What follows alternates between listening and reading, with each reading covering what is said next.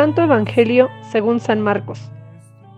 En aquel tiempo llamó Jesús a los doce, los envió de dos en dos y les dio poder sobre los espíritus inmundos. Les mandó que no llevaran nada para el camino, ni pan, ni mochila, ni dinero en el cinto, sino únicamente un bastón, sandalias y una sola túnica.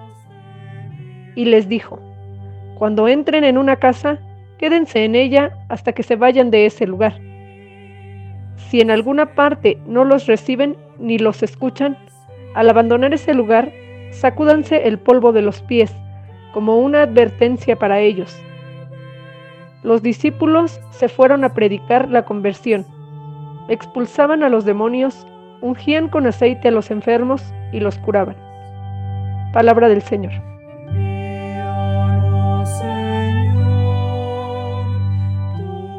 Domingo quinto del tiempo ordinario. Al situarnos delante del Evangelio de hoy, en este discurso misionero, es fácil que corramos el riesgo de considerar que estas indicaciones de Jesús van especialmente dirigidas a los misioneros, a los catequistas, a los sacerdotes, a las religiosas o a aquellos laicos comprometidos en las tareas pastorales. Pero ocurre que los evangelistas, al poner por escrito las palabras de Jesús, no tenían delante una iglesia tan organizada y mucho menos con planes pastorales como los tenemos hoy.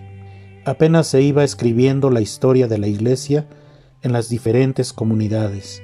Los apóstoles iban pensando sencillamente en los seguidores de Jesús, en los que iban aceptando la buena noticia del reino, es decir, que los destinatarios de sus escritos eran globalmente los hermanos en la fe. Los apóstoles, el grupo de los doce, representan en los evangelios lo que cualquier seguidor o discípulo de Jesús está llamado a ser y a vivir. No todos del mismo modo, claro, según la llamada que el Maestro ha dirigido a cada uno. Nos ha dicho hoy San Pablo, Dios nos eligió en la persona de Cristo para que fuésemos santos e irreprochables ante Él por el amor. Él nos ha destinado en la persona de Cristo a ser sus hijos. Es decir, que todo cristiano ha sido llamado en Jesús a ser hijo de Dios, y también que todo cristiano ha sido destinado en Jesús a ser irreprochable en el amor. Esta es la vocación común, algo que nos concierne a todos, a ti y a mí y a cualquier bautizado dice el Papa Francisco, un bautizado que no sienta la necesidad de proclamar el Evangelio, de anunciar a Jesús, no es un buen cristiano. Por tanto, debemos de ser santos e irreprochables en el amor. Como amos, no, no vale que le pongamos excusas. Es que yo no soy profeta ni hijo de profetas, sino soy pastor y cultivador de higos, dice. Nosotros podemos poner también muchas excusas. Es que no tengo tiempo, es que soy mayor, es que soy joven, es que no estoy preparado, y somos el cantar de los es que, porque tendremos que ser aquello que el Señor ha decidido, aunque nos parezca incómodo o difícil de hacer. San Marcos nos ha contado, un poco antes que Jesús eligió a los doce apóstoles, para que estuvieran con él y para enviarlos a predicar con el poder de expulsar demonios. Tendríamos aquí los elementos que definirían lo que es ser cristiano, discípulo misionero. Estar con Él y ser enviados. Primero, estar con Él. La intimidad con el Maestro. Jesús ya no está físicamente con nosotros, como estaba entonces. Estar con Jesús significa tener una relación personal de intimidad, de amistad, de cariño con Él. Aceptar que Él ha querido contar conmigo, que ha salido a buscarme, me ha llamado por mi nombre, me quiere y me necesita en el grupo de los suyos. Es tener la experiencia de configurarnos y cristificarnos con Jesús el buen pastor. Concretando un poco más, estar con Él supone escuchar sus enseñanzas, el discípulo significa literalmente el que aprende de. pero sus enseñanzas no son simplemente ideas, ni criterios éticos, ni opiniones, ni normas, ni leyes, ni, dogmas. Son un estilo de vida.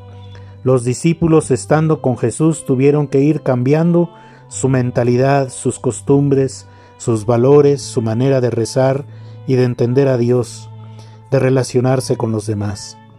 Así pues, compartir, servir, perdonar, acoger al otro aunque sea distinto, ayudar a los pobres, ser limpios de corazón o trabajar por la justicia y la paz, empezaron a ser las claves de un nuevo modo de ser y de estar juntos.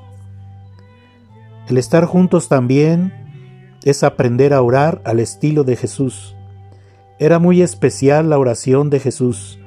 Él encontraba a Dios a cada paso, en todas las cosas, especialmente en la vida de los hombres y en la suya propia.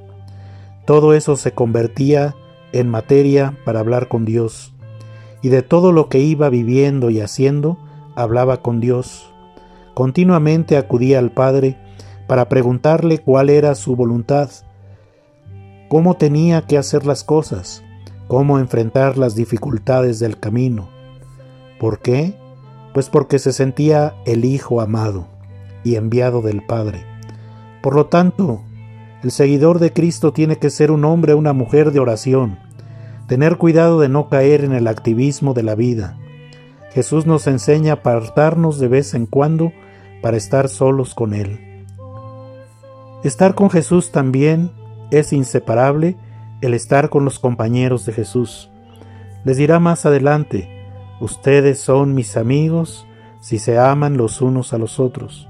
Es decir, que ser discípulo es ser hermano, ser comunidad, y es el quien elige a mis hermanos y compañeros.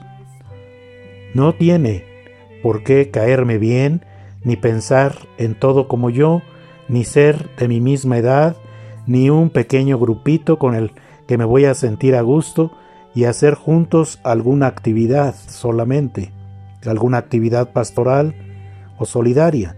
La fe cristiana nunca es una especie de asunto privado entre Dios y yo, ni entre yo y un grupo de selectos con los que sintonizo. No hay fe cristiana en solitario, ni en grupos aislados o encerrados. No hay cristianos sin comunidad fraterna.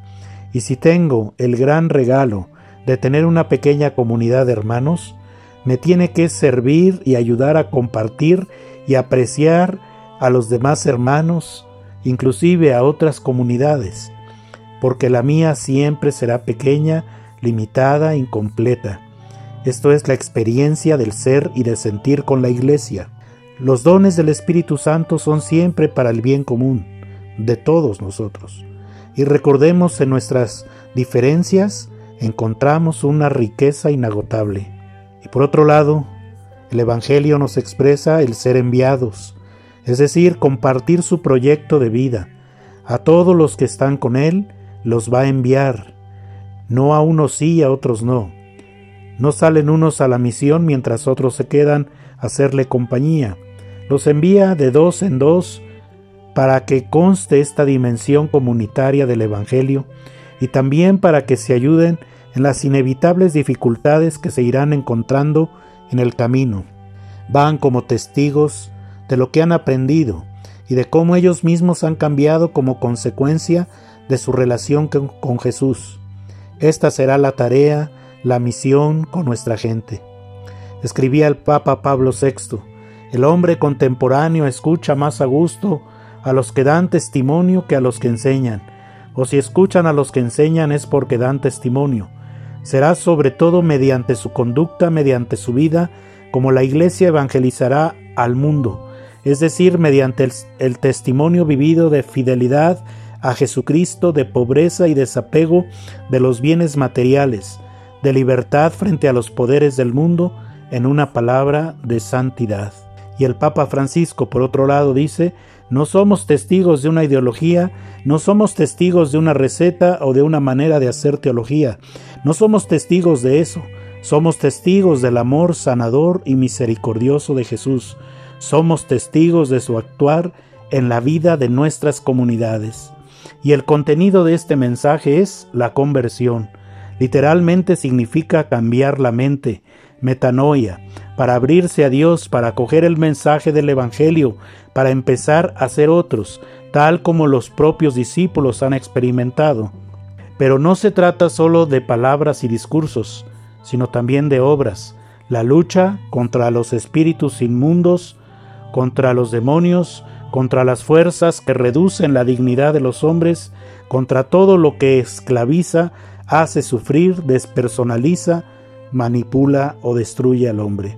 Jesús no les ha dado autoridad sobre las personas ni sobre sus conciencias, no tienen que imponerse ni mandar, solo tienen autoridad y poder para luchar a tope contra lo inmundo, contra las fuerzas del mal que pretenden quitarle la paz o confundir al pueblo de Dios. Si las gentes no los reciben y los escuchan, que se vayan a otro sitio, dice el Señor.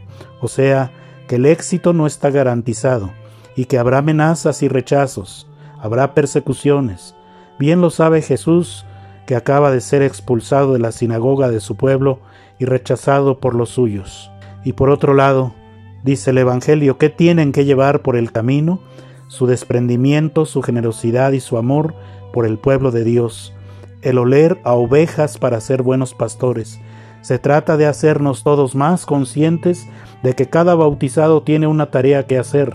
El día en que asumimos nuestra condición de bautizados, aceptamos que el Señor nos llama para estar con Él y para ser enviados. A lo mejor todavía ando con los rebaños y con los higos.